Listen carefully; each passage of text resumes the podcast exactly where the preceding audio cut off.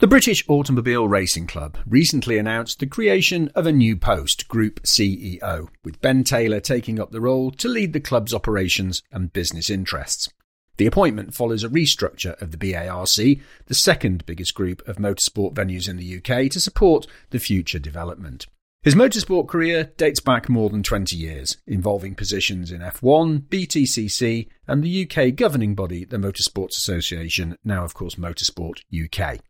Most recently, he was managing director of International Motorsports with responsibility for Wales Rally GB, the British Grand Prix, and the British Rally Championship. I caught up with him on a recent race weekend at the BARC headquarters at Thruxton. Well, Ben, good to uh, catch up with you. Uh, just admiring the view from your new office, effectively here at uh, Thruxton. It's not a bad view overlooking the circuit, is it? It's a spectacular building, isn't it? And uh, yeah, I mean, it's really something extra to add to the circuit now that we've got this fantastic thing in place, and gives everybody a great view from here of, uh, of this exciting first corner. So yeah, for me, it's really exciting to be here and standing on the balcony at my first race event as chief executive. Been in post uh, since the beginning of April. Have you managed to get your feet under the table properly yet? I think everyone's been very nice to me, been very gentle with me, and everyone's still being nice to me. And I think that's probably because I'm still in that first honeymoon period of walking around, trying to talk to everybody, trying to find out exactly what goes on here, what everyone does, who everybody is, in fact. Uh, and it's been it's been it's been really interesting. Uh, and I've uh, I didn't know a huge amount about what I was coming to. Uh, and I've been really impressed by the commitment, the passion, the dedication of all the people that I've met, and their enthusiasm to, to want the BARC, Thruxton, Croft, Pembrey, and everything else that goes within the group, uh, all to be successful. I guess the big question is, with the experience you've got, is why now?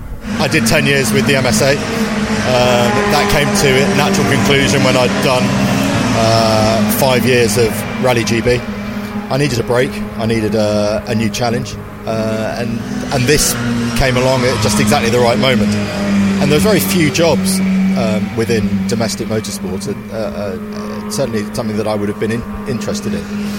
I did think about moving away from the sport, to be honest, um, after 22 years or something um, within motorsport. But when this presented itself, it didn't take me long to to realise that this was a, an absolutely golden opportunity to join one of the most historic clubs uh, in the world, if uh, certainly not, not the UK, and, and have a real new challenge. And an ambitious club as well. I mean, the future challenges are, are what? What's on your priority list? I think everybody running any kind of a business and almost above all in motorsport has got the same challenges that we're looking to see. How do we how do we get more people in? How do we uh, run a better ship? How do we make sure that we're giving people what they want whether that's competitors or marshals or members or spectators or teams? Everybody uh, all these constituent parts of what goes on to make a, a successful business. These are things that we all have to we have to look at, and I think maybe a, a fresh pair of eyes coming in maybe brings a different perspective. Um, with some of my past experiences, gives me an opportunity to, to look at what we're doing uh, and see how we might do it better, diff- differently. But I'm really impressed with what I've seen so far. It's uh, it's a great club is motorsport generally in a, a, good place, do you think, at the moment, Ben, in terms of um, circuits diversifying, family entertainment? Is motorsport generally in, in a good and healthy place? I think motorsport is a whole load of different things that all come together. Um, I think it's in a challenging place. I think this pace of change that is coming through the whole automotive sector is giving us challenges but also potentially opportunities. Um, the way society is changing, the way people don't necessarily want to join clubs anymore, the way they have different expectations. You look around here on the banks, the expectations of a touring car visitor 20 years ago when I was first in the series is very different to what the expectations are of the families that turn up 20 years later because we're all different as consumers. So I think the world is changing, motorsport has to change and has to evolve with it. You have a passion for motorsport. You're a, commonly known as a petrol head, I think it's fair to say. How difficult is it in a job like, like this to balance head and heart? Actually, it's an, in- an interesting question for me because I came to this sport not as a petrol head. Um, I came as a, a, massive fan of all sports, and I still am. Uh, motorsport has been really my career rather than my passion. I've never been a racer, never been a failed driver, so I don't come with with any of that baggage. I know exactly where my talent lies, and it's not behind the wheel of a, of a car. So really I've spent 20 years making sure that everybody else gets the chance to do what they love doing.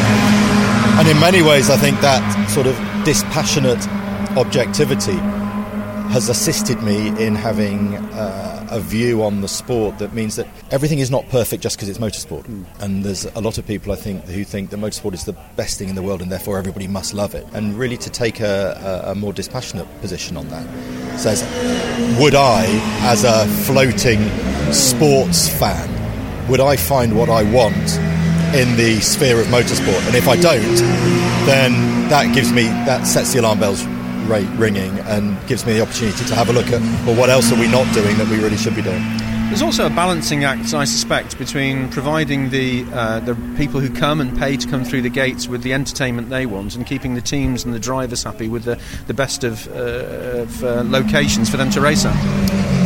Yeah, yeah very much so. Um, everybody's got their own requirements. It's like uh, any business has to look at all of their customer base and you can't just serve one the needs of one group of your customers. You've got to make sure that everybody's uh, got what they need, and that's a really fine balancing act.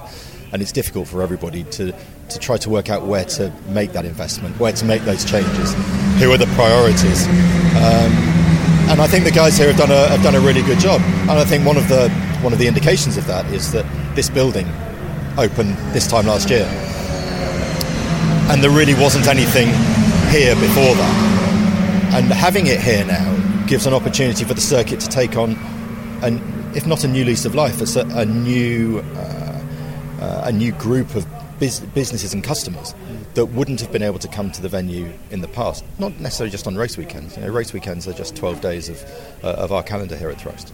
Um, but the rest of the year, the 365 days where we're trying to make a business run and operate and be profitable, um, this gives us a, a, another string to the bow, and we'll be looking to build on this.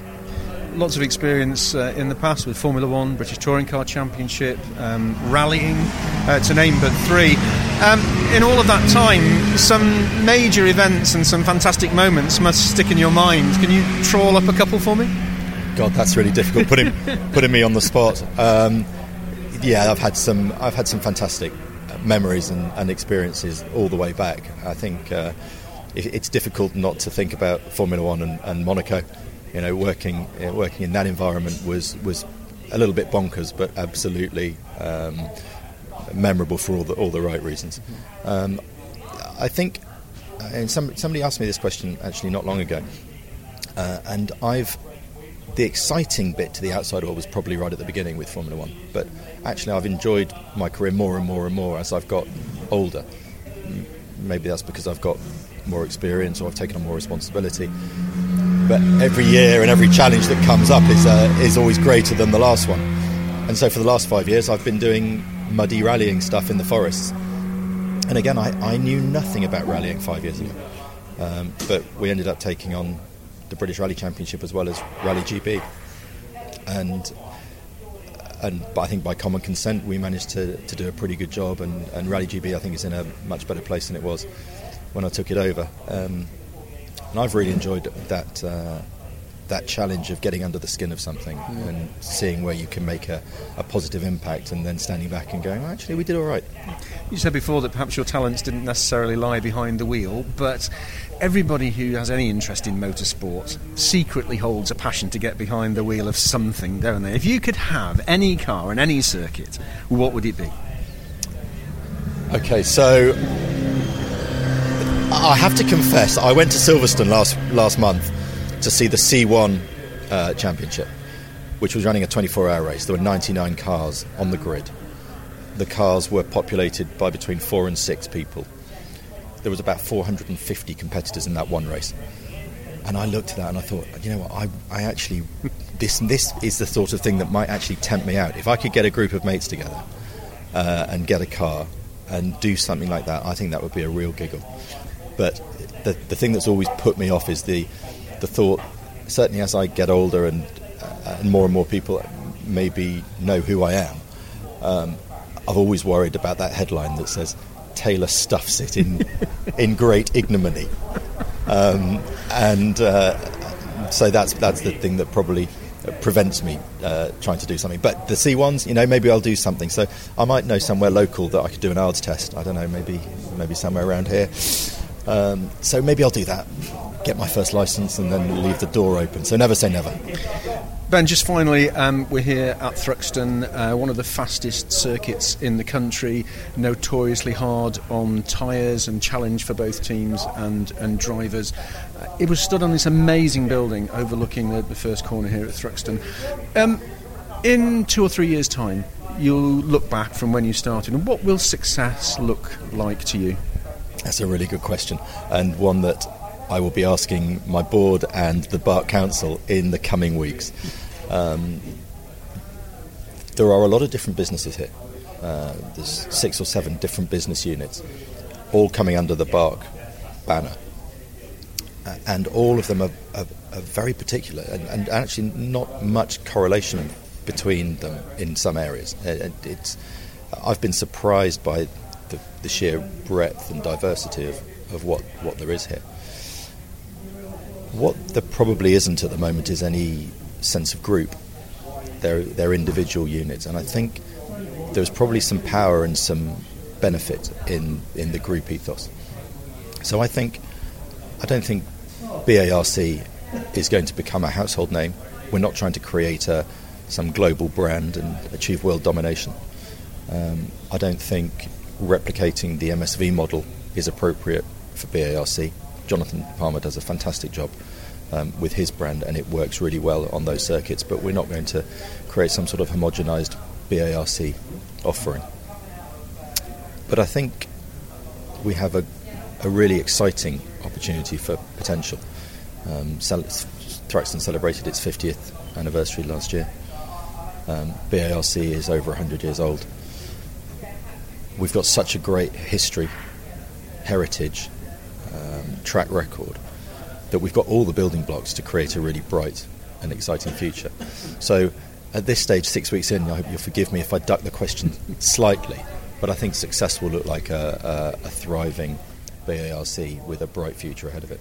Ben, it's been great to catch up with you here at Thruxton. The very best of luck uh, for the future, and maybe we will look back in a in a year or two's time and see whether or not your predictions for the future come true. You haven't ducked the question at all. Well done, Ben. Many thanks. Thanks a lot.